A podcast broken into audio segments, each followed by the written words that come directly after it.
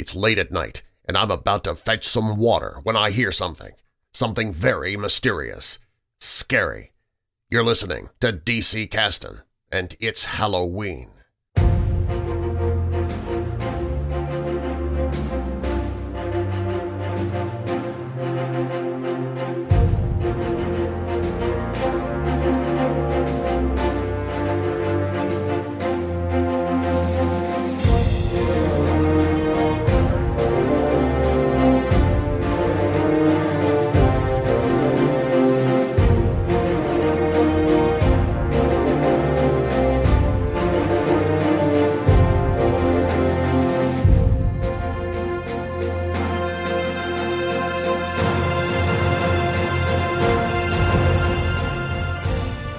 Hej och välkomna till DC-casten. Casten där vi pratar om serier från DC. Mitt namn är Andreas och med mig såklart också Jönsson, DC-mannen som du kallas. Det gör jag. Eh, på stan. Av folk som inte känner mig. Vilket eh, jävligt konstigt. Ja. Jag säger, jag är DC-mannen och jag bara, okej. Okay. Fine. Eh, jag gör inte den här, jag gör inte den här casten för att bli känd. Nej. Det, det låter nästan som uh, lite så läskigt. DC-man. Alltså något som medierna skulle kunna skriva om. Typ uh, nu är DC-mannen varit, varit ute i Alvesta igen. Ställt till det. oh, undrar, vad han, undrar vad han gör. Det, det är så smyg, smygattacker på, på folk. Earth X. Där borde quality-karaktärerna. Du menar, att han smyger upp och viskar det? ja. Så tittar de sig om och så är det ingen där. Det måste vara DC-mannen. Rullar en så här död så tumbleweed-buske liksom. Ja. ja, det var ju lite läskigt och det var ju passande. För uh, vi är ju uh, vi är i slutet av oktober och då det är ju därför det är, uh, det är vårt halloween-avsnitt idag. Ja, visst, jag spelar in från ett uh, övergivet slott uh, någonstans i någon centraleuropeisk bergskedja. Ja, du är ju så jäkla rik så du, du har ju några slott. Jag har ju det. och jag har inte råd att göra så mycket med dem, men de är fina. Ja. Ja, bra. Jag, jag är hemma. men jag, jag har precis köpt en pumpa idag. Så att den ska karvas ut. Ja. Eh, så den ser lite läskig ut snart. Eh, men idag blir det... Av dig gissar jag. ja, eller DC-mannen. Jag, jag, idag blir det... jag har ett minne av att din familj inte är lika high på halloween som du är. ja men jag tror att min, eh, min kära son ändå har blivit lite mer pepp på det nu. Så det är... Det är bara min stackars fru som får stå ut med att det hänger spindelväv inomhus och sånt. Eh, men det, blir, det blir kanske lite mer fokus idag på, på läskiga saker. Eh, vi får väl se. Är det bra med dig mm. och så? Alltid. Alltid, mm. alltid, alltid. Är det bra med dig också? Ja. Skulle du, är det okej okay om jag får börja med en eh, är det ingen spaning kanske? Det är snarare en, eh, en tanke. Eh, ja. En Batman-tanke. Oh. Då vet du, alla Batman-tankar godkänns. ja, det är inget halloweenigt alls. Um, men det, det, gör kanske inget. Eller Batman, Batman är ju nästan som en, som en vandrande halloween-prydnad. Så den, den, den kopplingen finns ju. Men det här har du nog hört. Man, man hör ganska ofta att eh, det här argumentet att Bruce Wayne, han skulle ju kunna investera eh, sin tid eh, och framförallt sina pengar eh, mer i, i andra saker i Gotham. Alltså till exempel sociala program eller skolor eller kanske bara ge bort sina pengar istället för att liksom spendera så ofantligt mycket pengar på dyra, he, eh, liksom högteknologiska prylar som, som bara han själv använder för att bekämpa skurkar. Du, du har hört det här? Eller? Jo, jo. Ja. Jo, jo, jo. Ja, ja, ja. ja. Jag, jag är lite så trött på det argumentet. Jag, jag tycker jag läser det då och då på Reddit. Så jag tänkte att eh, idag eh, förklara varför det här är en mindre bra idé. Så vi slipper höra det här mer. Eh, men, men eh, och det är inte säkert att jag har rätt här. Du får jättegärna argumentera emot. Men först tänkte jag eh, dra några av argumentet för att, för att Batman borde lägga eh, fladdermusöronen på hyllan och, och, och istället lägga pengarna på annat. Så, så här är några argument för att han borde eh, lägga pengarna på annat. Som man kan läsa om eh, ofta. Eh, det första är Bruce Wayne eh, skulle då kunna lägga mer pengar på att bekämpa mental ohälsa. För att gå ut och slå folk på käften som hamnat snett här i världen. det är liksom kanske inte det bästa sättet att bekämpa, bekämpa brottslighet i det långa loppet. det kan man ju förstå, ah, absolut. Ja. Jag vet inte om jag håller med. Nej, nej, nej. Han skulle kunna satsa eh, mer pengar på utbildning, eh, skolor, eh, billiga bostäder, eh, skapa lite nya jobb, eh, eh, sådana saker. Liksom mer, mer välstånd hos invånarna i Gotham borde eh, resultera i färre brott. Eh, det kanske stämmer. Det, det, det låter rimligt. Eh, ett annat argument är ju att han skulle kunna bli borgmästare eller politiker. Försöka göra liksom skillnad den vägen. Tanken är då att han skulle kunna använda sina pengar till att kampanja. I USA är det ju ofta så, du behöver väldigt mycket pengar för att kunna överhuvudtaget kampanja och sen så få makt och eh, bestämma i, i, i staden och sånt.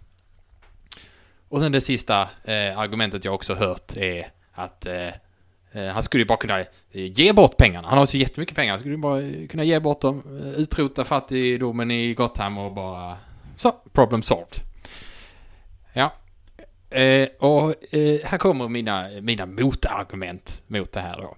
Eh, och mitt första är, även om det låter bra, mycket av det här med utbildning och, och, och mental ohälsa och det där, att skurkarna är inte riktigt som våra skurkar i vår värld.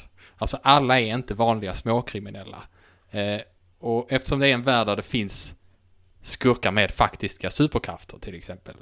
Ja men eh, Killer Croc skulle man väl kunna säga är inte riktigt vanlig småskurk eller Clayface eller Russell Gould eller sådär. Alltså det behövs någon som faktiskt fysiskt kan möta dem där poliskåren inte fixar det. Och då, här, då är det här väl spenderade pengar. Det behövs liksom en skyddsbarriär. Eh, det, du skulle få bort kanske småkriminaliteten med, eh, med de här eh, eh sociala programmen och så. Men, eh, men det här är en värld där det finns det, det finns superskurkar och då behövs Batman. Va, vad säger du om det argumentet? Visst har jag rätt? Ja, jo, jo, och, och dessutom liksom om de rika får, får liksom lägre skatter så kommer det ju ändå, det kommer ju rinna ner till de fattiga sen eftersom de rika spenderar mer och så kommer det, det, det har jag hört. Ja, men trickle down economics funkar ju skitbra, det, det vet vi ju. Det vet vi, det, där skulle jag aldrig argumentera emot.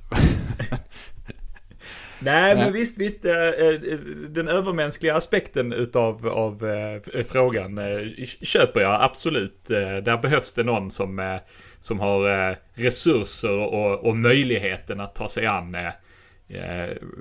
Ja. ja. Mm, mm, mm.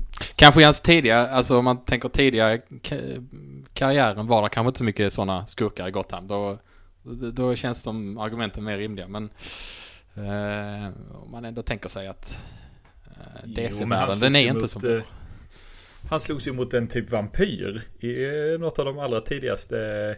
Han Mad Monk, var inte han en, eh, en vampyr? Det måste vi, det får vi, det får vi googla. Det, det får vi googla, det gör vi. Um, jag har några, några andra argument också. Korruption i Gotham. Att det verkar ofta vara rätt mycket korruption i Gotham. Att Batman kanske inte litar riktigt på eh, att ösa in pengar i, i programmen i, i det systemet. Eh, eftersom man vet att de, de kommer liksom någon kommer svindla sig till dem och de eh, någon ond rik white collar skurk kommer liksom få dem till slut. Ja, äh, jag vet inte. Så Batman borde dränera träsket liksom innan han kan arbeta. Innan han kan göra riktig skillnad. Innan han kan göra Gotham liksom stort igen. Precis. Jag gillar hur du vänder det här. Uh, vilken riktning du tar mina argument. Det känns inte alls bra. Jag förstår inte vad du menar. Um, så det tänkte jag också, nu, nu, nu jag vågar knappt säga mer här, men uh, turism. jag, jag, tänker, jag tänker att Batman, han har blivit en så stor, även inom det, i DC-världen, att uh, jag tror folk uh, köper mycket t-shirts och sånt. och då vill de nog ha så äkta Made in Gotham kvalitet på det. Så, ja. Det är, det är mitt svagaste argument. Om vi säger så. Ja. ja. Jag gillar det. Ja. Eh, det var det. Kan vi slå...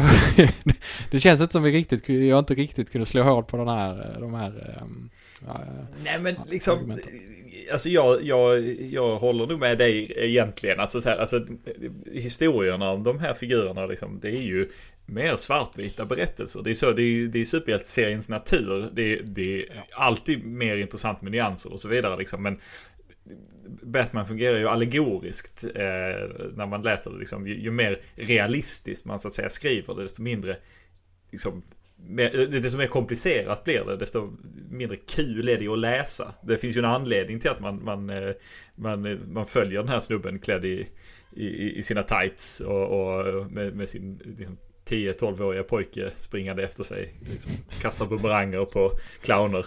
Ja. Jo, eh, det, det är det ju. Men jag tycker ändå man, man jag har läst argumentet rätt många gånger så det, det kommer upp och det är klart folk tar väl eh, det är väl mer en rolig tanke att tänka sig att, att man skulle kunna använda sina pengar på ett annat sätt. Jag tror de flesta förstår att serien inte eh, skulle vara så intressanta då.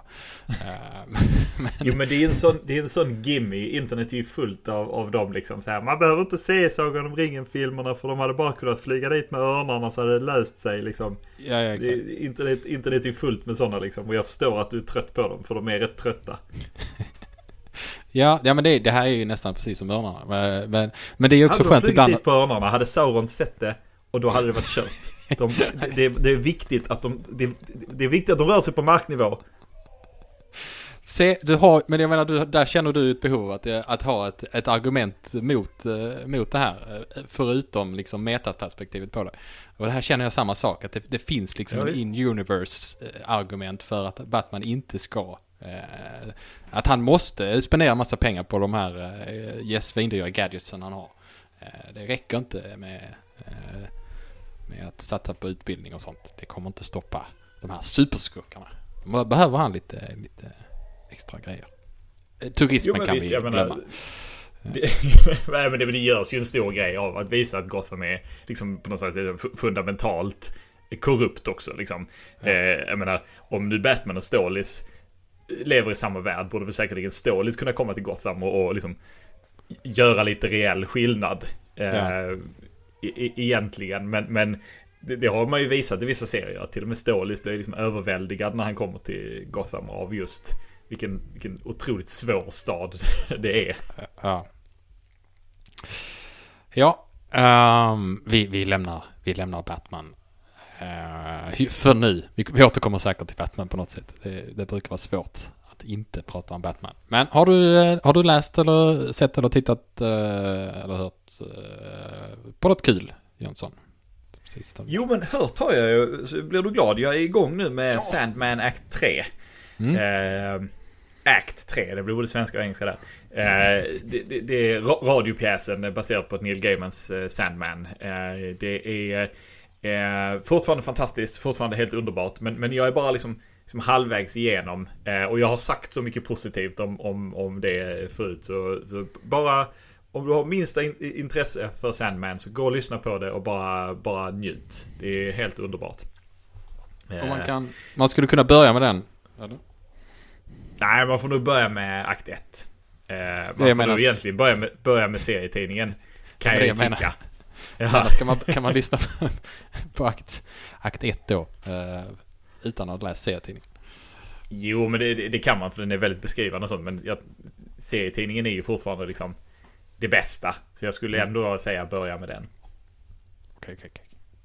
Men eh, sen har det, eh, DC har släppt en, en, eh, en, skräck, en skräcktitel eh, som verkar vara ongoing som heter DC Horror Presents Sergeant Rock vs. The Army of Darkness.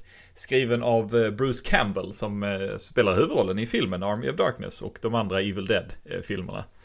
Ehm, första numret har släppts och jag har läst den. Det är, ja, det är en zombiehistoria med Sergeant Rock mot zombier under andra världskriget. Det är det, du får precis vad, vad, du, vad du antar när du hör den. Men det är inte dåligt. Det är tvärtom. Eh, det är intressant. Det ska ja. bli kul att fortsätta läsa. Och det är, det, jag tycker det är roligt ibland när det kommer in någon liksom, utanför eh, serieförfattarsfären och får prova att skriva någonting. Eh, och om det då blir bra, vill säga. Mm. Är det, eh, är det Black Label på det? Eller är det? det vet jag faktiskt inte. Jag, jag gissar det. Mm. Men det, jag vet faktiskt inte. Det, det, är säkert utanför kontinuitet i alla fall. Mm. Det, vi kan ju inte ha, kan inte ha zombier under andra världskriget. Det, hur, hur, skulle det se ut? Vad, vad skulle, vadå, skulle, skulle liksom ett gäng kommandos eh, i form av Frankensteins monster och en varulv och en vampyr ge sig på dem eller? Eller för, för DC hade ju sina creature commandos. Ja, ja. Right. Det var ett, ett skämt som bara Fredde tog. ja, ja, det gick, flög rakt över huvudet mig i alla fall. Eh, jag har också uh, gett mig an min serietidningshög. Kommer du ihåg? Jag hittade ju en massa serietidningar, lösnummer, faktiska, fysiska som jag inte har uh, läst än. Jag tog ja. Svenska Stålmannen nummer 13 från 1981. Uh, med tre berättelser i. och, och all, all, de, de, första två, den tredje är bara en, en ensides historia med läderlappen. det, det var bara Ja, två sidor var det. Men det var, det var svårt att recensera. Men eh, de andra två är liksom så här berättelser som utspelar sig mitt i berättelsen. Så jag önskar att jag hade numren som var före och efter. För det liksom, eh, det, Den första är, eh, och det är den som är på omslaget också, Stålmannen slåss mot Hawkman.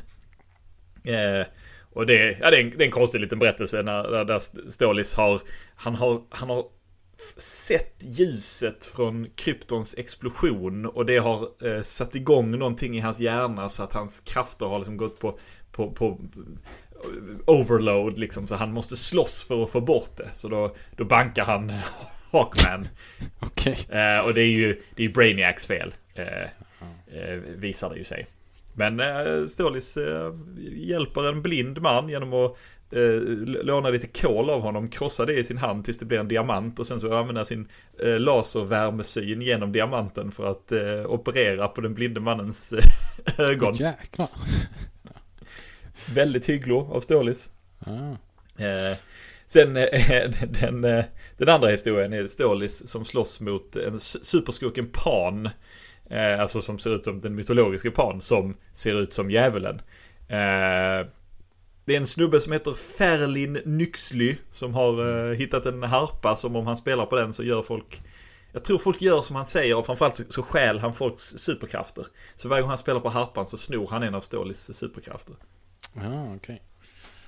Men, men eh, det, där, där, eh, där förföljs också Stålis utav någon slags så här, Om du tänker dig att du gjorde Stålis i typ eh, trolldeg riktigt, riktigt dåligt. Och så mm. lät, så du hade en, en snygg Stålis actionfigur. Och så hade du en riktigt dassig trolldegs Stålis. Mm. Den, den förföljer Stålis och eh, bankar på den. Och man får inte veta liksom var den kommer ifrån eller någonting sånt. För det här utspelar sig mitt i en historia. Så att jag, jag har ingen aning. Men historien börjar med en recap. Så man får reda på vem eh, Pan är. Fan vad bra. Det är ju... det är precis vad jag vill ha. ja. Men eh, den eh. första serien där, för att bara fråga, var Hakman ja. bara på, på fel tid och fel plats liksom? Eh, när Stålis alltså, behövde banka någon eller?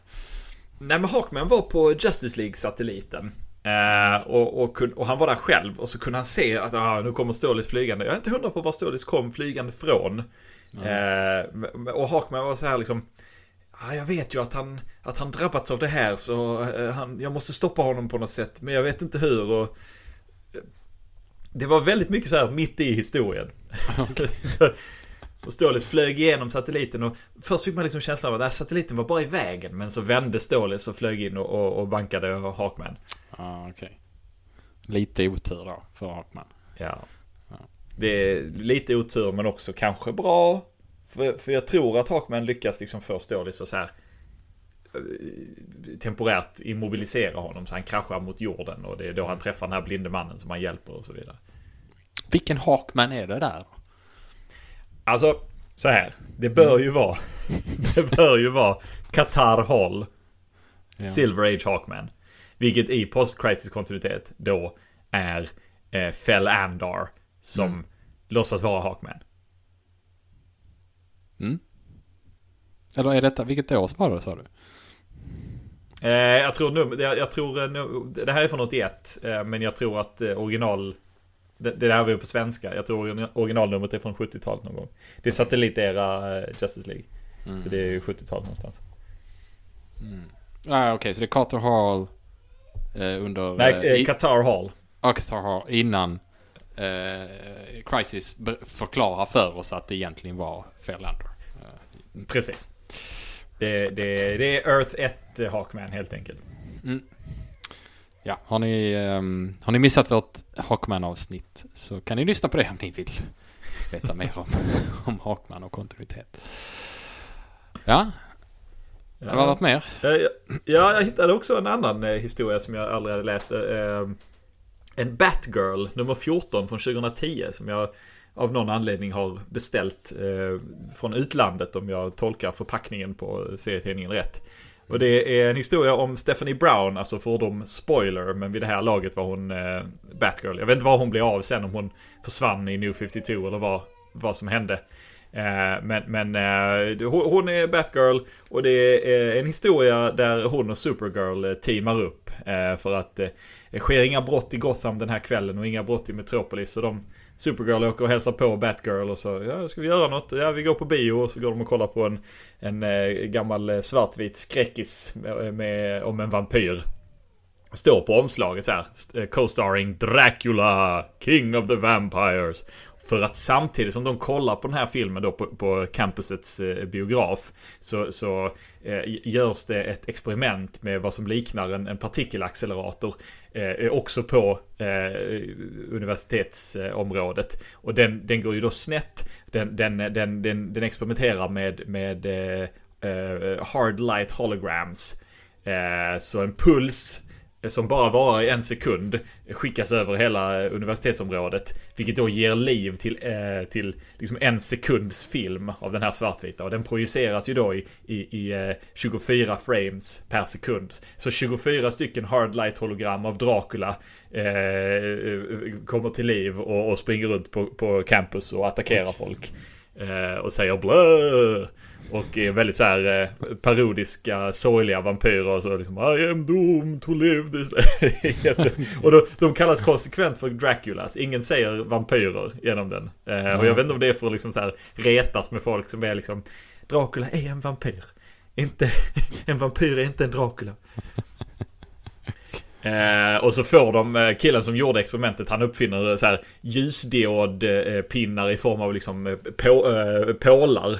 Som de då måste liksom springa efter de här eh, drakorna. Och, och, och, och, sätta i hjärtat så de, så de försvinner. Det är en, jätte, liksom, tramsig humoristisk historia. Smårolig, småsöt. Mest det en historia liksom om, om eh, vänskapen med, för liksom Supergirl var relativt ny. Den här versionen av Supergirl var relativt ny liksom. Så det är mest en historia liksom, om vänskap mellan Batgirl och Supergirl. Mm. Harmlös. Förstår. Ja men det... Den, den, eh, den beställde du alltså fysiskt? Var det något prenumererade du på den eller var det? Nej, jag tror eh, om man tar årtal och, och tid och sånt så var det en tid då jag beställde en del lösnummer från eh, USA. Och då tror jag jag bara har suttit och liksom så här. Åh, ja men den ser kul ut och den ser kul ut och, och så. Fick du en passande halloween-historia? Eh, det? Ja, det är det, som är det, det är det som är det goa med högen också. Att jag vet ju inte riktigt eftersom jag bara fått det och lagt det i en hög och sagt att det ska jag läsa en dag. Ah. Härligt. V- Vad har du läst för någonting? Ja, men jag, jag har inte läst så mycket. Jag har läst det som vi kommer att prata om i veckans ämne egentligen. Så, eh, däremot har jag sett... ehm, jag har sett någonting. Ehm, League of Super Pets. Har du sett den? Nej. Nej. Men jag är väldigt nyfiken. Ja, ja, ja det, det, jag har inte jättemycket att säga om den. Det är, det, what you see is what you get. Uh, verkligen. Jag, jag tyckte det var helt okej. Okay. Uh, jag försökte dock titta på den tillsammans med familjen, alltså min fru och min son. Tänkte att det här kanske är någonting som kan eh, intressera oss alla. Men det, det var tyvärr ingen hit hos, hos någon av de andra så att uh, jag fick se klart den själv. um, där fanns, där fanns roliga bitar och där fanns mindre roliga bitar. Det är liksom precis vad du kan tänka dig att en sån animerad uh, film handlar, liksom har, innehåller. Det, det, det är en del vuxen humor för de vuxna och ganska mycket action. Så det var väl liksom mer action än vad jag, vad jag, vad jag tänkte. Jag vet inte vad jag förväntar mig. Det, det är klart det borde vara action i en sån film. Men det var mer action än jag trodde. så. men ja, nej, absolut. Sevärd, ska vad, jag säga. Vad är, vad är, vad är liksom grej? Är det bara att alla, alla superhjältars husdjur teamar upp? Eh, för jag menar jag har sett lite promotion-grejer. Krypto vet jag ju att det är Estonis ja. hund och, jag tror att Ace the Bat-Hound är med. Men det är, inte, det är inte jättemånga andra superhjältar som har superhjälte-husdjur. Nej. Annat vi... än Wonder Womans känguru som jag gissar inte var med. Den var inte med, hon får en gris istället. Det, det som det som är grejen i början av filmen är att det bara är krypto eh, som är ett hu superhusdjur.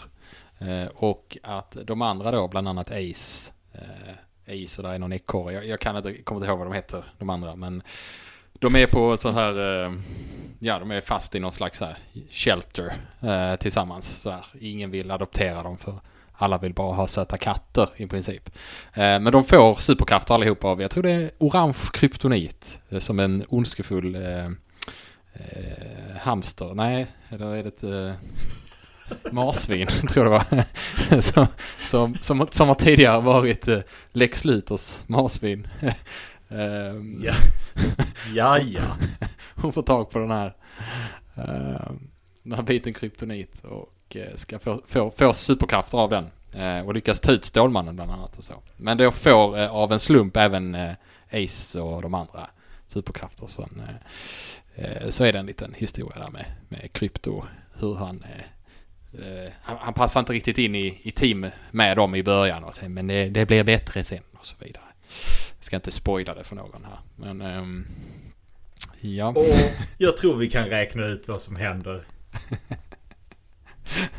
ja. Uh, det, det, nej men uh, absolut något att se. Inte, inte så dålig som jag, jag, jag vet inte vad man förväntar sig egentligen i och för sig. Men inte jättedålig, ska jag säga. Helt okej. Okay. Ja, jag vet inte egentligen varför jag dissar den. Jag tycker det är jättegött att det, den kommer ut eh, och att liksom mer DC för barn det, mm. det, är ju faktiskt jättegött för barnen intresserade. Herregud, mina systerdöttrar eh, hade varit på eh, McDonalds och kom tillbaka med eh, leksaker från den här filmen. För de kom fram till mig som de vet gillar superhjältar och sa Morbror, morbror, vi fick en gröna lyktan i vårt Happy Meal. Oh. Jag bara, ja, ja, man blir ju lycklig när man hör en sån sak. Ja, men det blir man. Ja, men det, det ja, det är kanske lite mer... Jag hade kanske velat ha något som var lite mindre action sådär. Eh, just för, för åldern som mitt, min son är ju så. Men det är ju, eh, ja. Det är ju olika för olika åldrar såklart. Eh, så det är högst personligt. Ja, okej, då går vi över till nyheter. Ehm, en nyhet som jag snappade upp var att Action Comics ska göras om lite i formatet. Åh nej, alltså? tänker du kanske. Eh, men de, de, de tänker inte röra numreringen den här gången. Men däremot så eh, kommer varje nummer att innehålla eh, tre historier. Eh, alltså en, en huvudhistoria som rör Stålis och sen två andra som ska berätta historier kring eh, Ja men kring resten av medlemmarna liksom i superfamiljen som eh, DC har valt att kalla dem. Så nu har vi eh, både Stålis-familjen och Läderlappsfamiljen. Så vi får väl se vem som vill få liksom, namnet familj eh, härnäst. Men det kommer, eh, det kommer kanske vara om eh, ja, Jonathan Kent misstänker jag. Eh, kanske Lois Lane, eh, kanske ehm, Supergirl. Ehm, um, Power Girl tror jag skulle vara med i första. Ehm, första numret där den här, den här nya formatet eh, tar sin form eh, under 2023. Skulle det börja med. Det var vad jag hade. Mm. Alltså jag gillar det jättemycket. Mm. Ja men det är nice. Jag, eh, jag blev glad för att det, det ja, nej men det är, ett, det, det är ett eh, bra sätt att få ta del av de här andra karaktärerna eh, på, kan jag tänka mig. Eh, utan att eh, de, de överlever kanske inte i en egen serie. Men eh, de kan liksom åka med här istället. Så man ändå får historia med dem. Hoppas jag. Det är lite som det var förr i Action Ja. Comics. Ja, nej, jag tycker det är tillbaka med antologierna. Eh, Mm. jag, höj priset lite, men, men eh, släng in fler historier. Det tycker jag är svingött. Mm. Så jag tror att i första, det här första numret eh, med tre, tre serier formatet så skulle Dan Jörgen skriva andra serien där som skulle handla om Jonathan Kent som barn. Eh, så eh, han, när, när Dan Jörgen skrev sin Superman eh, Post Rebirth Superman Run. Det var väldigt fin, fin radda ord där. Så, så var ju John, Jonathan Kent liten. Så det är möjligt att han känner att det är kul att berätta historier från den tiden. Han eh, timeskippades ju upp eh, lite senare efter han åkte ut i rymden med eh, sin eh, med sin, eh, ja, jag, ska, jag vet inte om jag ska, jo, jag, det här är lite spoiler om man eh, vill veta eh, mycket om Superman under post-rebirth-eran. Men eh, eh Jor-El dyker upp igen kan vi väl säga. Eh, och eh, så det, det- gamla folkpunkbandet från Höganäs. det klipper jag bort.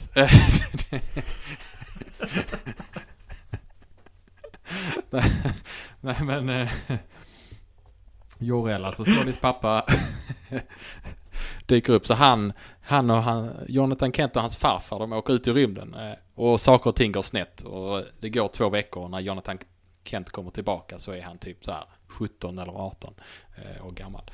Eh, väldigt convenient sätt eh, för ett, redaktionsbeslut att ta form, misstänker jag. Nu ska vi göra historia om en vuxen, eller ung vuxen, Jonathan Kent tror jag någon sa. Vi orkar inte vänta längre. Ja, ja det var Nej, det. Det, det. Det är väl rätt rimligt, är det inte det? det. Det är det kanske. Eh, vad, har du några nyheter? Jo, men eh, jag gissar att det är som lite av en, eh, en, eh, en passus på detta. För att Daily Mail, denna riktigt sköna tidning, skrev en riktigt skön, inom enorma citationstecken, artikel om att DC lägger ner sin Gay Superman Series. Eh, det var en väldigt så här eh, Go woke, go broke artikel om att eh, Okej. väldigt liksom ordad att ja DC har ju bara gjort den här för att men de försöker, det är inne nu att sätta in eh, homosexuella karaktärer och eh, du vet den har ju aldrig sålt bra, den har ju haft förskräckliga försäljningssiffror och sånt. Det verkar vara eh, eh, den typen av människors favoritargument. Visste du att det tjänar inga pengar? Visste du att eh, The Last Jedi inte tjänade några pengar alls? Och, Ja. och det är så roligt för att det, det går ju väldigt lätt att bevisa att, att de tjänar pengar. Bland annat för att den här Gay Superman Series hade låg väldigt högt upp på försäljningslistorna, åtminstone i början. Mm. Så, så Bleeding Cool News svarade med att eh, eh, publicera i princip samma artikel, fast eh, angående nedläggningen av Robin-serien. Eh, och med, med, med titeln DC cancels its straight Robin series. Eh, så de bytte bara ut gay mot straight. Det var, det var väldigt roligt. Ja. Och det, eh, båda de serierna är ju dessutom inte egentligen cancelled utan de är ju bara omarbetade till andra serier. Så att det är Ja. ju en icke-nyhet från början. Ja, det är intressant. men, eh, nej, men det känns som det är... eh, Jonathan Kent har väl blivit en väldigt populär karaktär. Så det har ju eh, liksom... Nej, nej. ingenting. Tjänar inga pengar Ande. Tjänar inga pengar. Right. Right, right, right. Nej, jag, eh, jag har inte läst någonting om Jonathan, Jonathan Kent så jag, jag, jag vet inte. Men eh, ja, det verkar verkligen som att eh, karaktären är populär. Mm. Ja. Uh, Sen, eh, sen eh, i och med Black Adam har premiär dagen och vi spelar in det här. Jag såg den faktiskt för några dagar sedan men vi sparar det till eh, framtida avsnitt och pratar om Black Adam. mm. Men eh, The Rock eh, verkar liksom, eh, han verkar ha, ha antagit platsen som DCs ansikte utåt nu. Eh, DC-fansen, eh, han, han verkar vara liksom talesman för eh, the DCEU. Vilket är härligt för han tycker, verkar tycka att det är väldigt kul. Alltså han var ju krypto i den eh, Super Pets-filmen Ja. också. Eh, och eh, Eh, han verkar ha övertygat, eh, nu ska jag orda detta på ett sätt som eh, gör att eh, jag inte spoilar eh, saker som eventuellt händer i filmen. Men han verkar övertygad att DC att tänka om rörande vissa policies som de har varit väldigt noggranna med, verkar det som, ett tag. Filmmässigt. Eh, och, och han, han, eh, han gick ut på sociala medier för ett tag sedan och sa att eh, jag lovar er ett nytt, nytt DC som lyssnar på sina fans.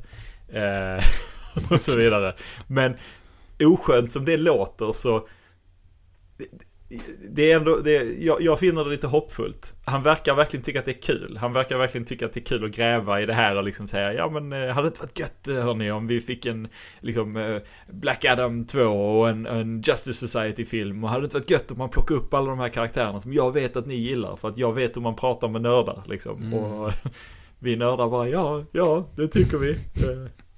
Men är han... är han någon slags genuin DC-nörd eller är det...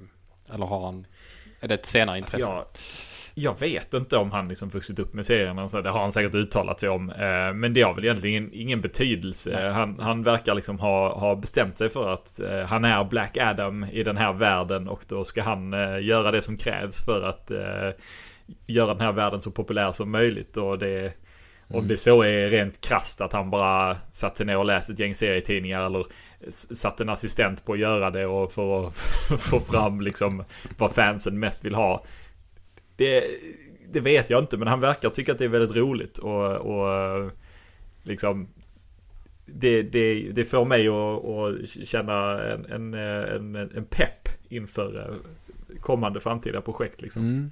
Han bara... han, får gärna, han får gärna vara mitt ansikte, mitt DC-ansikte utåt. Ja, han är, han är inte bara Black Adam i den här världen. Han, han är ju krypto också som du nämnde. Eh, Jag, jag tror den... den eh, det, det, det kommer mer där också i Super Pets om jag förstod det rätt. Den, den, den lyckades hyfsat bra om jag har förstått rätt. Så att, eh, han får eh, ha två ansikten. Eh, Ja. hu- hundansiktet. Och, Han är inte bara Black Adam, han får också bära hundhuvudet. Exakt. Skitbra. Eh, snabb grej, jag har inte kunnat kolla upp det särskilt mycket mer än så. Men det kommer ett avsnitt till av eh, Harley Quinn innan nästa säsong. Det kommer Mhm. ett eh, Alla hjärtans dag avsnitt i början av nästa år. Gissningsvis i andra veckan i februari. Spännande.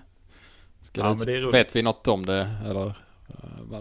Nej, det har inte gått ut så mycket mer information än just att det ska ske. Och det gjorde mig glad. Mm. eh, Härligt.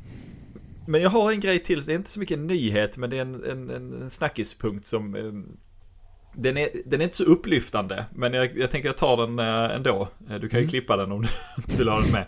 Ä- Alan Moore, denna, detta fenomen, han blir ju liksom då och då intervjuad. Det går, går, går kanske ett år eller två år sedan någon som intervjuar honom och säger så här, ja men moderna serietidningar, du älskar väl det? Och då måste Alan Moore säga, nej jag hatar serietidningar. Och så, och så blir det en nyhet liksom. Och den här gången så gjorde han en intervju med The Guardian där eh, han sa rätt mycket men eh, en av tankarna han sa, vilket blev sedan sen den stora, så att säga, rubrik grejen var att han oroar sig över tanken på att miljontals vuxna människor köar för att se Batman på bio.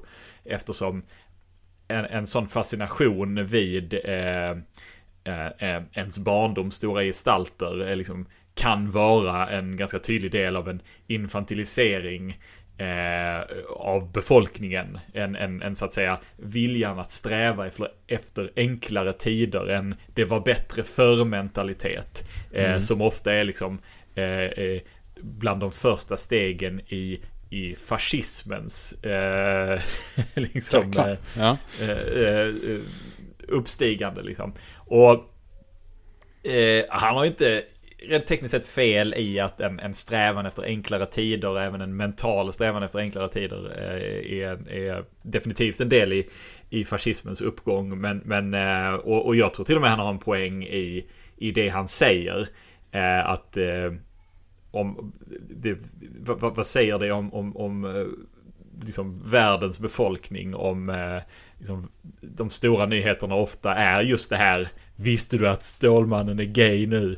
Liksom, och, mm. och det hatar vi väl. Du förstörde min Stålmannen liksom. Det, det, är ju inte oproblematiskt. Sen får man ju komma ihåg att liksom Alan Moore, han hatar ju verkligen superhjältefilm. Och han hatar ju serietidningsbranschen också. I samma artikel så säger han att serietidningsbranschen i princip består av karaktärer som stulits från sina originalupphovsmän. Och liksom, han, har inte, han har inte helt fel i det, men han har inte helt rätt i det heller. Mm.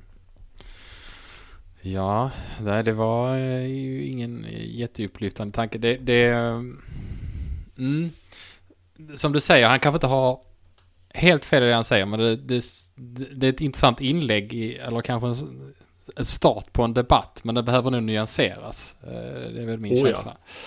Ja. Eh, det, det, vi får nog inte hela sanningen där. Men ja, intressant. Jag, jag har ingen bra analys av det. Det är inte jag heller egentligen. Men jag menar, han är ju en komplicerad människa också. En komplicerad mm. människa som har blivit liksom ordentligt bränd av branschen. Men det får man ju också komma ihåg att han är en av de människorna som, som eh, tog de här karaktärerna och, och, och, och skrev vuxnare berättelser med dem. Som på något sätt liksom i synnerhet under 80-talet, det var ju långt ifrån bara han och det var långt ifrån bara under 80-talet, men som, som gjorde att, att, att karaktärerna och berättelserna växte med sina läsare.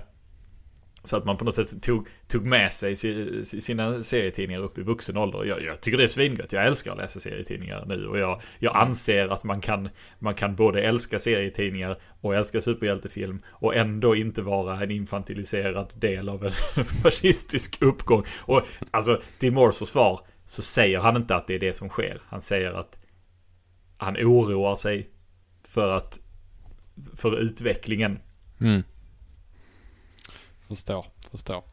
Uh, ja. Uh, ja, vi får väl se om... Uh, om det, om han har rätt. ja, precis. Tråkigt i så fall. ja. Vem hade trott? Vem, vem hade trott att läderlappen skulle stå för jordens undergång? Ja, han menar väl inte att det är orsaken då, utan att det är ett symptom Nej. på något annat. Ja. Um, Precis. Ja men toppen. Var det en, var det en, en nyhetstunnan, är den tom? Den är, jag, jag, kan, jag kan inte ta någon annan nyhet efter den grejen tror jag ändå så att vi, vi, säger, vi säger det. Okej. Okay. Då hoppar vi över till veckans ämne. Um, och eh, det är ju hallo, halogen som jag ibland skojigt säger. Det är inte så roligt egentligen. Hallo. ja, du, tack Tack för skrattet. Det är halloween eh, och runt, runt eh, hörnet. Ja, vi har varsin, eh, vi har valt varsin serie eh, som är baserad, eller du, du kanske till och med två serier, jag är inte helt säker där, men som är baserad på Solomon Grundy, den, den gamle Green Lantern-skurken. Eh, och Jönsson, varför har vi valt eh, två serier av Grundy? Eh, och, och vem är Solomon Grundy? Eh, Solomon Grundy är en, en, en gammal DC-skurk. Han debuterade faktiskt under, under Golden Age. Och han är ju liksom en av DCs äldsta zombier. Mm. Vilket är, tycker jag är intressant bara det. Han, han, han, eh, han, han var en kille, Cyrus Gold hette han. Eh, blev mördad. Hans kropp slängd i ett träsk och sen några dagar sen, Slaughter Swamp hette träsket till och med. Jag tror det, tror det är menat att det ska ligga utanför Gotham. Några dagar senare så steg eh, liksom den här eh, gigantiska eh, vithudade zombien upp, eh, Solomon Grundy. Eh, fått sitt namn efter eh, en sån här nursery rhyme mm. från 1800-talet. Och, och, han är ju inte den enda. Alltså, eh, kommer du ihåg uh, Winky, Blinky och Noddy? De, de ja. fick också sina namn från eh, sånt barnrim från 1800-talet. Okej. Men Solomon Grundy kanske höll bäst, vad vet jag. Ja, det verkar, ja, än så länge. Vi får se. Ja, och, och så, anledningen till att vi ska prata om Solomon Grundy är för att min första tanke var att vi skulle läsa årets DC Halloween special. Och det var bara för dess namn. Eh, Årets DC Halloween special heter DC Terrors Through Time. Eight Tales of Traumatizing Time Travel. Och då tänkte jag att det skulle vara lite roligt för du, du gillar ju inte tidsresor. Och så tänkte jag då utsätter jag dig för detta. Men så läste jag den. Eh, och det var åtta berättelser som ingen av dem hade med tidsresor att göra. Eh, de flesta eh, hade något med tid att göra i det att eh, de utspelade sig, några av dem utspelade sig i dåtid. Så att eh, det där är en Harley Quinn historia och den börjar med så här. Den här utspelar sig 1996. Och där är en Justice Society historia. Den här utspelar sig under Golden Age. Ja men och så några av historierna var så här. Den, den börjar på under medeltiden och sen de, den sista sidan är 300 år senare. Och så är det liksom att typ Jason Blood slash Etrigan. Han lever ju jättelänge så att han kommer tillbaka 300 år Mm. senare. Så att på, på så vis är det väl tidsresor på samma sätt som vi alla reser genom tiden i den formen att vi följer tiden. Ja men det där har jag, det där kan jag stå bakom. Sådana tidsresor är ju, det är ju helt fullt normalt liksom. Men skulle man inte då kunna sätta så här tidsresestämpel på de flesta DC-serier? Ja precis. De utspelar sig i tid. alltså är det en tid. ja. Så det, det, här, det var inget fel på historierna i sig, men de var också rätt så, liksom, det var ingen som var superintressant. De var, den bästa var harmlös. Ja. Eh, Du, och jag- det blev liksom inte så kul. Att, eh, då, då blev det inte så kul att utsätta dig för de här Nej, hemska tidsresorna. jag förstår. Du ville jag skulle ha en riktig traumatizing time travel historia så att jag skulle få men. Men eh, Ja. Så kunde vi ha kul med det. Ska vi göra content av det? Det är gött. Ja. Eh, nej men så, så satt jag och försökte liksom hitta på någonting, alltså en vinkel på detta. Eh, och så bara klingade till i huvudet. Eller så tar vi en zombiehistoria. Och Mm. vilken är en bättre zombie om inte Solomon Grundy? Ja, vi tycker det var en jättebra idé. Ja, men då förstår vi eh, bakgrunden till det. Eh, så du har valt en serie. Eh, och Japp. Jag har valt en serie. V- ska vi... Jag tror min är lite tidigare eh, än din. Min är en Golden Mm. Age-serie. Ja, då är det tidigare. ska vi börja med... Eh, ska vi ta det i tids... så att det blir en korrekt tidsresa. Ja. Ja, det är bra. Då, då, ehm, då har jag läst en Solomon Grundy-serie då, eller en Green Lantern-serie då, från Eh, Golden Age-tiden. 1947, tror jag det var. Eh, Den gick i Comics Cavalcade eh, 24. eh, Som en av tre serier eh, i den eh, tidningen. Den, den brukade ha serier från ehm, Förutom Green Lantern så var det Hop Harrigan, Johnny Peril, Flash, Wonder Woman och sådana berättelser i det här numret. Men eh, Green Lantern-serien då, det är eh, eh, så att eh, Alan Scott och Doiby Dickles, hans taxichaufförskompis som vi har pratat om några gånger, bland annat i något avsnitt där vi pratar om sidekicks från Golden Age. De två är hemma hos rikemannen John Cashmere och socialiserar lite på en fest. Du vet ett sånt här Ja men klassiskt såhär cocktailparty typ där, där folk går runt och säger yes, oh yeah och snickesnackar. Är Bane på det cocktailpartyt? Jag vet inte varför det blev, blev Bane-rösten. det är han säkert. Eh, Känns lite udda att Doiby eh, Dickles är där. Han går liksom in där i sina vanliga hängslen och sådär och bara hänger med. Eh, Men det är jättekul att han fick komma, tycker jag. John Cashmere, Eh, han, han är jätteglad för han har nyligen blivit återförenad med sin, eh, med sin son som han inte har träffat sen eh, han var ett litet barn, eller nyfödd till och med. Liksom försvann av någon anledning vid födseln. Sådär. Eller strax efter födseln. Så. Men den här nya, den här nya, den nyvuxne sonen är också där då. Kanske är 30-årsåldern och sånt nu då. Eh, och beviset för att han är hans son är att han har ett eh, väldigt udda födelsemärke som eh, de kan identifiera honom med på, på armen. Och sonen, som heter Dick, eh, visar sig eh, vara en, en dick också. Han är ganska temperamentsfull. Eh, han, han, börjar bland annat att slåss med en fotograf som tar bilder på honom och, och smockar till. Och, och när den här fotografen vid ett senare tillfälle eh, hittats, eh, den hittats död, då, då åker Doiby eh, och Allan ut till hans lägenhet och får undersöka det. Det är mystiskt att samma fotograf som blev slagen av den här Dick blev, blev mördad sen. Och då hittar de en bild, en nytagen bild på, på hans skrivbord i hans lägenhet på Solomon Grundy. Eh, och eh, ja, det tycker de är mycket märkligt för eh, i ett tidigare JSA-äventyr eh, så hade de då lyckats förvisa eh, Grundy till månen. Eh, så han borde fortfarande vara där enligt eh, eh, Alan Scott. Eh, och det var ett riktigt JSA-äventyr som gick i, i eh, något år tidigare eller så. Eh, och eh, så Efter- kontinuitet? Ja, men det, det, det fanns ju Nice. lite grann eh, i Golden Age. Men det här var ju... eh, Ja, då ska man ha läst eh, All Star Comics och Comics Cavalcade 24. Men ja, det gjorde folk kanske. Jag vet inte. Men efter, efter en konfrontation med Grundy som dyker upp och bankar lite så får de veta när de undersöker eh, något ställe där eh, Grundy är att de hittar en tillfångatagen astronom som kan berätta vad som har, vad som har hänt egentligen. Och då är det så att astronomen berättar att Grundy, som då är ganska så smart i den här serien jämfört med hur han kanske eh, senare kommer att porträtteras. Eh, han hade lyckats komma på när han satt där på månen hur man övervinner gravitation.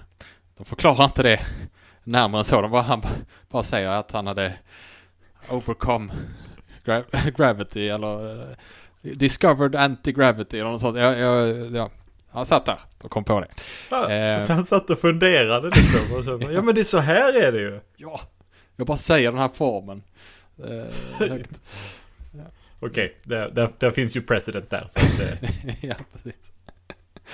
Eh, sen så var det så att när den här astronomen då med sitt teleskop satt och tittade på månen så, så, eh, så, så kunde Grundy då med sin, eh, sin nyfunna antigravitationstanke eller vad det var surfa på ljuspartiklarna som gick från månen till, eh, till teleskopet och bara hoppar in genom astronomens fönster sådär, "Wah!" och fångar honom och typ så här samtidigt dumförklarar honom så äh, du, du grävde din egen grav här som tittade på månen med ditt, med ditt teleskop. Eh, och Grundy eh, inser då att den här stackars astronomen eh, nog är John Cashmeres försvunna son. Eh, han ser det här födelsemärket. Han, är- han är väldigt smart, eh, här Grundy, eller hyfsat smart. Och därmed arvtagare till hela hans förmögenhet. Så han klär ut sig till sonen, för ingen vet ju egentligen hur, hur den här sonen ser ut. Och med födelsemärket. Och, och, så det är han som är på festen där och, och smockar till eh, eh, den här eh, fotografen.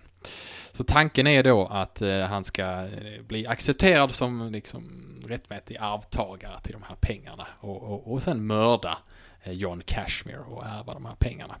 Men Green Lantern eh, och Doiby eh, stoppar ju honom eh, såklart. Han står där och ska precis skjuta, skjuta, jag tror, jag tror han John Cashmere, han står där och skrivit under liksom papperna på att ja men nu är du min, min eh, arvtagare son. Ja, bra va? Och så tar han upp pistolen direkt bara ja, nu ska jag skjuta dig pappa. Men då, då stoppar de honom. Och då sen så skickar eh, Green Lantern honom till jordens medelpunkt i en, eh, ja, någon slags eh, projektil. Där kommer han ju säkert stanna för evigt. Det, så, jäklar! ja. Det var den serien. Det väl kanske inte riktigt så som man tänker sig Solomon Grundy eh, nu för tiden. Eh, han brukar inte riktigt bete sig på det här sättet. Det här smarta liksom, klä ut sig och eh, dra sådana slutsatser. Det, det tror jag, det är sällan han gör nu för tiden. Ja, alltså, det är ju så, eh, det skulle senare förklaras att varje gång Grundy liksom dör, han är ju en zombie, men om Mm. han då liksom blir, blir dödad på något sätt, kanske bränd eller mosad eller vad som, så att, eh, så att zombien dör så att säga. Eh, då kommer det ta ett litet tag, sen kommer han vakna upp igen. Han liksom, han är, eh, det går inte att göra slut på honom. Och varje gång han vaknar då får han en, en liten ny personlighet. Eh, så därför kan han vara rätt smart ibland, därför kan han vara eh, lite olika. Mm. Eh, Jag vet faktiskt inte när man, man hittade på det, men det är, liksom, det är en del av Grundys karaktär. Kanske då för att förklara att Grundy är lite, eh, hans karaktär är olika eh, Mm. i, i sina tidiga framträdanden. Kan vara så, kan vara så. Ja, jag tror att det här, alltså Grundy dök upp sen igen. Men det, då glömde man förklara hur han kom liksom ur, bort från jordens medelpunkt. Och sen så långt senare i någon, på 80-talet eller något sånt. Så, sk så skrevs det en serie som faktiskt förklarar det där lilla glappet. Det tycker jag är jävligt nice. Ja men eh, det, det var ju säkert av Roy Thomas eller Ja, av Paul. Levitz. De, de är liksom Golden Age kulturbärare. liksom, Roy Thomas tror jag det var. Ja. det, det är de och liksom Don Rosa som, som tar grejerna de växte upp med och sen så ägnar de ett helt liv åt att liksom pussla och sätta ihop. Skriva historier om hur allting funkade. Ja. Ja, Eh, vad har du för någon då? Vilken fantastisk historia. Jag tänkte så här att, ja, men då tar jag en ikonisk Grundy-historia av Roy Thomas. Mm. Så jag kastade mig över Infinity Inc. nummer 51 från eh, sent eh, 80-tal. Eh, och vid det här laget då har Grundy blivit snäll. Mm. Eh, den, den, här, den här gången när han vaknat upp och till liv igen så har han blivit liksom undergiven eh, superhjältinnan Jade, alltså Green Lanterns eh, dotter. Så han är nästan lite som ett, eh, lite som ett husdjur, lite som en maskot till eh, Infinity Inc. De, de andra de litar väl kanske inte riktigt på honom så, men han, han lyder blint det som Jade säger åt honom att göra. Mhm. Men, då är det ju då så att eh, det, för övrigt i detta numret eh, så gifter sig eh, Hawkmans eh, son eh, Hector Hall Ja. med sin eh, Hippolyta Hall. Hippolyta Trevor tror jag hon hette innan. Som superhjältinnan Fury. Och hon var ju Golden Age Wonder Womans dotter. Men så hade Crisis hänt och då hade Golden Age Wonder Woman raderat. Så de hittade på någon annan superhjältinna som var hennes mamma. Det är en hel grej. Men de gifter sig i det här numret. Och då är det lite fest. Och alla Infinity Inkare, de, eh, det är väldigt mycket relationer. Det är väldigt mycket, jaha, ja men Nuklon, du, du sa ju att du skulle på en dejt med Wildcat. Men, men Nuklon eh, han tackar ja till att gå på dejt med någon annan. och Mycket sånt. Ja, ja, ja. Mm. Eh, och sen då dyker Jade upp.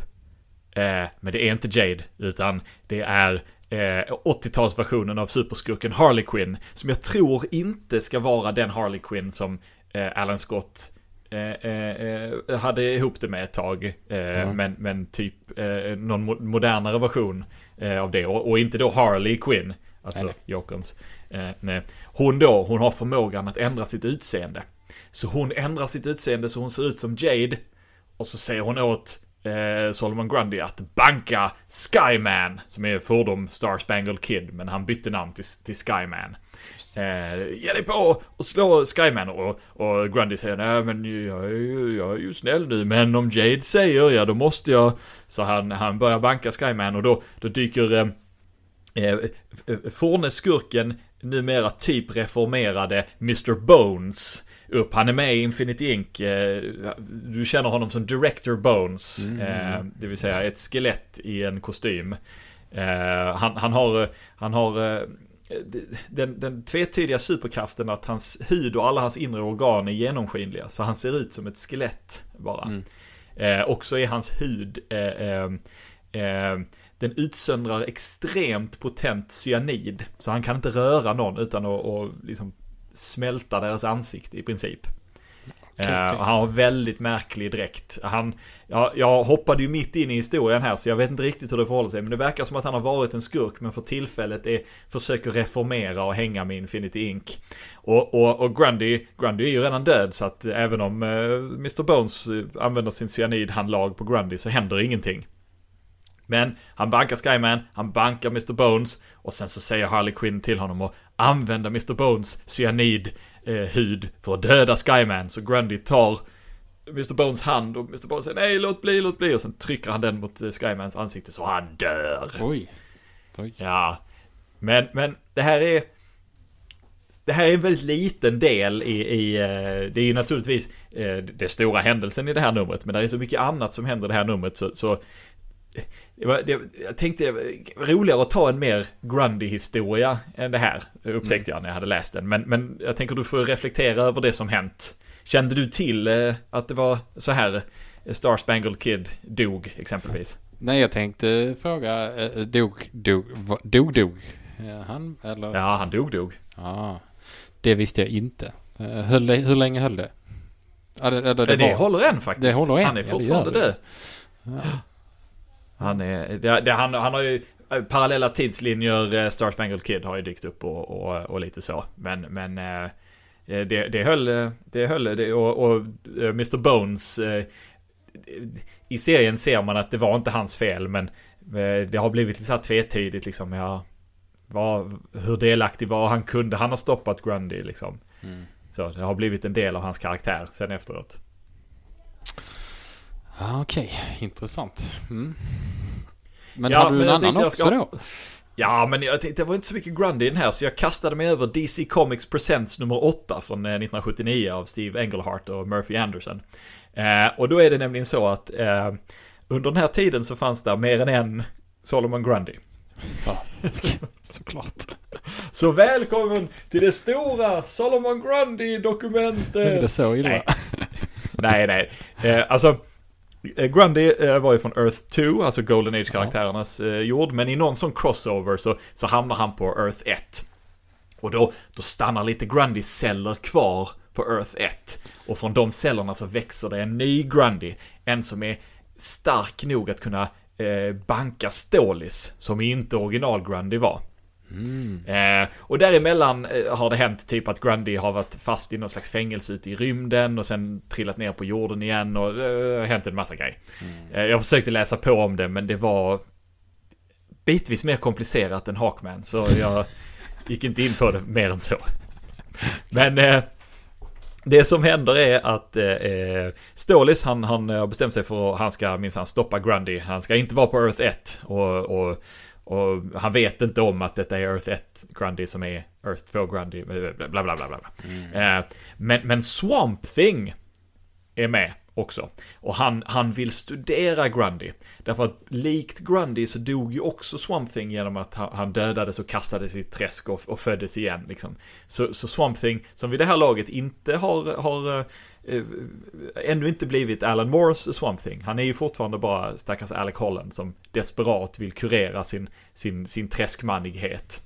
Eh, så han vill, han vill eh, eh, experimentera på Grundy. Så de, de möts i kloaken, Swamp Thing och, och, och Grundy. Eh, och, och, och han försöker hjälpa Grundy. Eh, men, men eh, Stålis kommer emellan. Och han fattar inte varför Swamp Thing som, som Batman har försäkrat Stålis är en snäll kille. Hjälper skurken Grundy. Så det blir lite fight. Stålis råkar slita av eh, eh, Swamp Things arm. Eh, och det ser väldigt komiskt ut när den, när den växer ut sakteligen igen. För under, under liksom bitvis så har en liten bebisarm. Som, men, ehm, och, och, och så, så Grundy lyckas faktiskt knocka Stålis. Och när Stålis väl vaknar igen så då ringer han Batman och säger Men du sa ju att, du sa att Swamp Thing var schysst och, och hjälpte dig. Och säger Batman så här. Alltså jag vet inte vad Swamp Thing har gjort nu men alltså min instinkt säger att Swamp Thing, eh, Swamp Thing är, är skön. Så, så var schysst mot honom. Ja. så, så står det så här, ja okej då. Så han sticker till eh, Star Labs och får hjälp av eh, vår gamla återkommande Dr. Clyburn. Som eh, vi, vi ofta nämner. Eh, eh, hon, hon, hon uppfinner ett sätt att liksom på något sätt eh, eh, eh, återdöda Swamp Thing. En, en metod att i princip, eller inte Swamp Thing, förlåt mig, Grundy. Att Ja, ja, ja. åter, liksom, återbörda honom till träsket på något sätt. Eh, och så kommer Lois och hälsar på och Stålis ger henne faktiskt en kyss. Att, eh, vad, vad, vad händer här? Vad händer här? Jag har ingen aning för det gås inte in på det mer än så. Det, det bara händer. Ja. Ja. Eh, så, så, så, eh, eh, St- Stålis ger sig på Grundy igen, men då visar det sig att hela kloaken under den här stan, gissningsvis Metropolis, är fylld av Grundys. För han har liksom avynglat sig, hans celler har skapats så att det har vuxit upp fler Grundys ur, ur, ur träskmarkerna. Så plötsligt är stan fylld av Grundys. Eh, så Stålis tar emot giftet, dödar alla Grundys. Det är ju okej okay att döda för Grundy är ju redan död. Ja, Och Swamp Thing, han försöker stoppa honom. Därför att Swamp Thing menar ju på att även om Grundy är ett monster så förtjänar faktiskt också monster att leva. Och Swamp Thing är ju ett monster själv. Men han är så långsam, du vet. Eh, det har vi pratat om förut. Swamp Thing pratar ju väldigt långsamt. Han rör sig tydligen också väldigt långsamt. Så han hinner inte stoppa Stålis. Och, och alla Grundys dör och Swamp Thing bara jaha. Ja då kunde jag visst inte använda dem. Och så försvinner han. Och det slutar med att Stålis är liksom. Jag undrar varför Swamp Thing eh, hjälpte Grundy. Men jag känner också på mig att han egentligen är en good guy.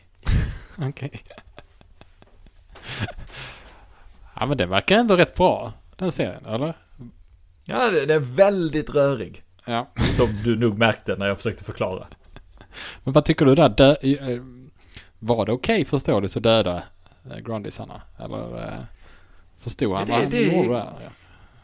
Ja. Det, det, det är en intressant fråga. En som Stålis inte reflekterar jättemycket över. Men, men ja, han är ju död men han är ju... Det är ju en annan form av liv. Har, har Stålis rätt att släcka det? Men samtidigt så... Det här var ju, de, de, de tog ju över nästan hela Metropolis. Ja, ja. Alltså, det, det, det, det, var ju nästan inte en... Det, han, ja, det, det är frågan. Det är frågan. Rätt, jag tycker det var rätt. Men jag menar mer, eh, bröt han kanske mot sin egen eh, kodex där? Det, Ja, Om han gjorde det så är det ingenting som serien går speciellt mycket in på. Nej, nej. Det är inte så mycket, det är inte så mycket reflektion som man kanske hade önskat. Men jag tycker ändå det är intressant att Swamp Thing liksom ser någonting i Grundy. Och jag Mm. tror att det sen, senare skulle liksom förklaras att, att anledningen till att Grundy blev liksom uppväckt odöd liksom är för att eh, planeten försökte liksom, eller så att träsket försökte liksom hitta en beskyddare på samma sätt som Swamp Thing liksom. Men, men eh, någonting fundamentalt med Grundy var fel liksom. Mm. Intressant. Jag funderar också för här har vi ingen Green Lantern alls i den här, eh, den här Nej. berättelsen då. Eh, och han börjar ju, han är ju en Green Lantern-skurk från början men är det, är den kopplingen helt borta nu för tiden? Skulle man kunna säga det? Eller är det liksom, att, att Grundy dyker upp eh, har nödvändigtvis inte så mycket med Green Lantern att göra längre. Jag tror inte det. Alltså, där finns ju säkert någonting med att han var kopplad till Jade. Eh, som, som är Green Lanterns dotter liksom. mm. Men eh, nej, ja, det, det, han verkar vara... Däremot verkar han vara väldigt mycket en, en Golden Age-skurk. Alltså väldigt mycket en Mm. JSA-skurk.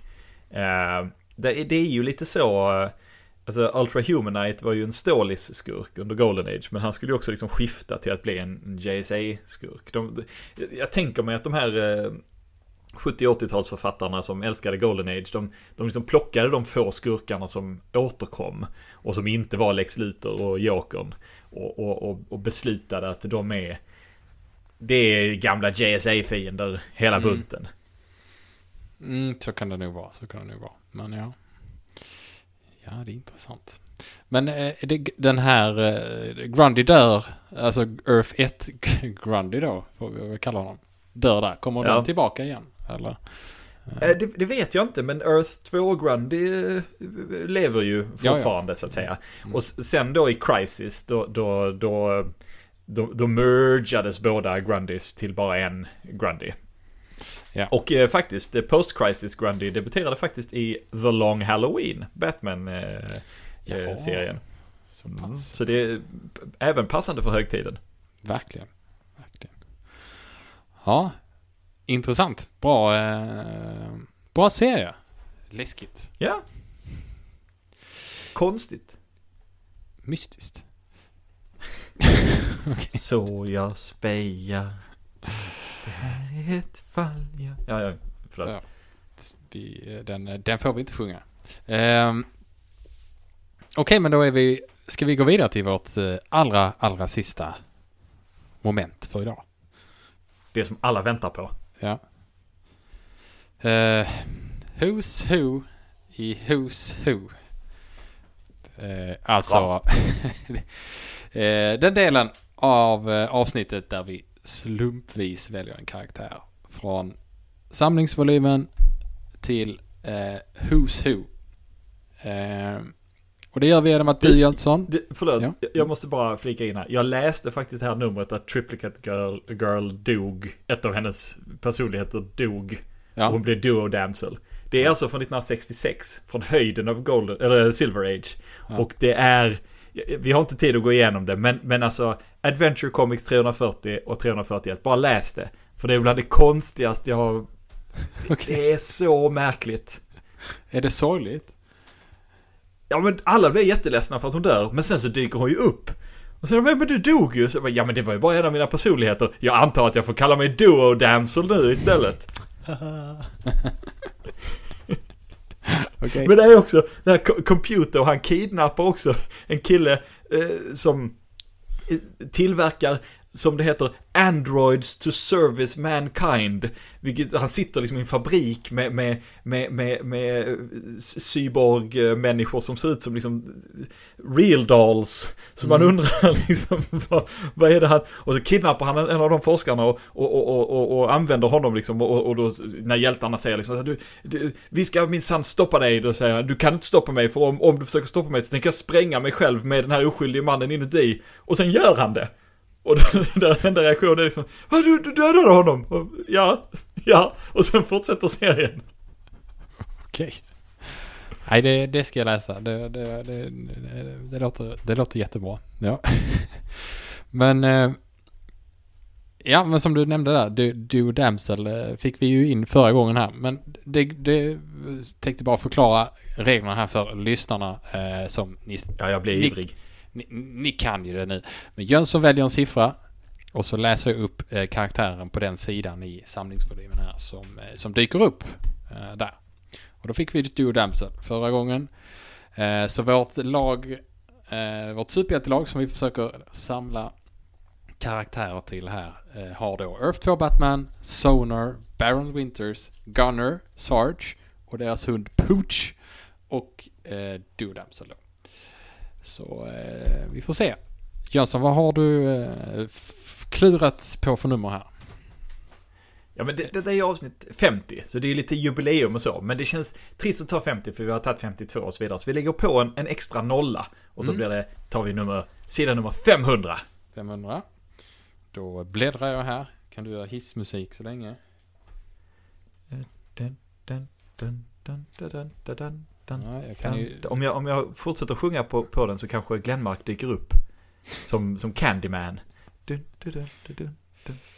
Jag kan säga att jag närmar mig och då bläddrar jag förbi Matter Eater Lad. Vi är nog... Vi är Han är nog också med i den uh, Legions-historien.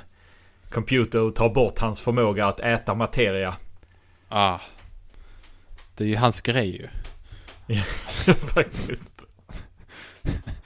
Inte okej. Okej. Nu eh, fick jag upp det här. Eh, karaktären som joinar vårt lag heter Master Jailer. Master Jailer, alltså som i eh, fångvaktare. Det här är en första ande, för det här är en karaktär jag inte känner till överhuvudtaget. Inte jag heller kan jag säga. Eh, han heter Carl Draper egentligen.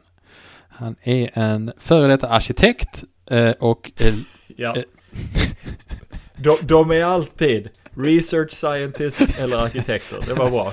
ja, så före detta arkitekt och eh, lock expert, vad ska man kalla det, låsexpert. Eh, numera professionell, professional criminal står. Ja, det, det, de är ofta det också. Han är singel. Han dök upp första gången i Superman 331. Eh, och eh, han har rött hår. Står det också. Han, eh, han, vad ska jag, om jag ska beskriva hur han ser ut. Um, han har en... um, ja, fångvaktarstil. Det är väl det han kör med. Liksom så här uh, vit, tight, uh, typ en leotard nästan. Med liksom uh, svarta streck på sådär. Du ska verkligen få fängelsekänslan.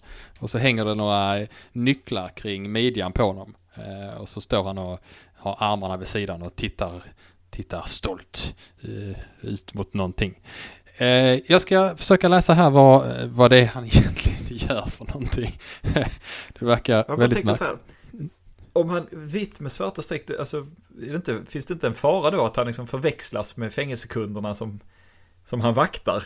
Eh, det, det känns, det är som- det är som om en, en polis hade liksom, ja alltså så tar jag på mig den här dominomasken och håller i en påse med ett dollartecken på. Det är, det är poliser och, och, och bovar. Det, det, ja, Ja, alltså det står här att han, han har inga superkrafter. Um, han, han är, däremot är han ganska smart. det är ofta, det är ofta, det är ofta så med dem. Um, Mhm. han, han, kan, han kan skapa smarta fällor eh, som han kan eh, ha- ha- fånga, eh, fånga hjältarna i. Eh, och han, eh, han är också en escape artist. Eh, kanske bara Batman och Mr. Miracle som är bättre, står det. Ooh. mm. Det enda han behöver för att bli, eh, bli ännu bättre, det är att han behöver pengar. Så det är kanske det är därför hans, han gick in på att bli professionell eh, k- kriminell, eh, misstänker jag. Det, det kan jag ju relatera till i och för sig. Ja. Jag hade också varit bättre om jag hade lite pengar. Mm. Ja, eh, ja men vi, vi, eh, vi, eh, jag ska inte stå här och läsa hela eh, slutet av avsnittet. Vi, vi, vi, vi brukar kolla upp lite mer eh, och lägga upp på Instagram eh, senare. Eh, men Master Jailer, välkommen till vårt superhjältelag. Det? Justice Cast of Markovia. Just det, så var det. Så var det. Eh, ja, är du nöjd med det? Jag är nöjd. Jag är... Det är, det är en märklig känsla att jag inte har någonting att säga om karaktären överhuvudtaget. Jag känner inte till den alls, men det, ibland är det så man läser på så hittar man att den har dykt upp i någon serie man läst men man har förbisett det lite. Det är, vi får väl se om det, är, om det är så i det här fallet eller om Master Jailer bara har passerat förbi hela våra liv utan att vi någonsin stött på honom. Det finns ju liksom, eh, det finns någon, det finns en Batman-skurk vars hela grej är att han är, är liksom fångvaktare av något slag. Nu kommer jag inte ihåg vad han heter. Eh, det, det, får vi, det får vi slänga upp på sociala medier sen när jag kommer på vad det är. Ja. Sen tror jag det finns någon, någon gammal Justice League-skurk som heter typ Dr. Trap. Som också vars hela grej är någon slags fånga i dödsfällor grej. Ah. Men de är ju ingenting mot eh, Master Jailer. Master Jailer, nej. Det står att han numera ka- kallar sig för Death Trap. Jag vet inte om Ja. det är, om du känner igen honom då? Nej, nej, nej, nej, nej. Ja, vi, eh, ja, vi får väl se om vi hittar något mer. Eller om eh, någon av er lyssnare, eh, det kanske är någons favoritkaraktär som lyssnar. Vem vet? Det får ni jättegärna skriva till oss på Instagram till exempel. Eller Twitter. Jättegärna. Mm. Då, då är det slut på det här superläskiga avsnittet. Ehm, ja, där fick vi ett ooh också. Eh, vi säger tack så mycket för att ni lyssnat på oss idag. Och vi hörs ju igen. Samma läderlappstid. Samma läderlappsfeed. Oh.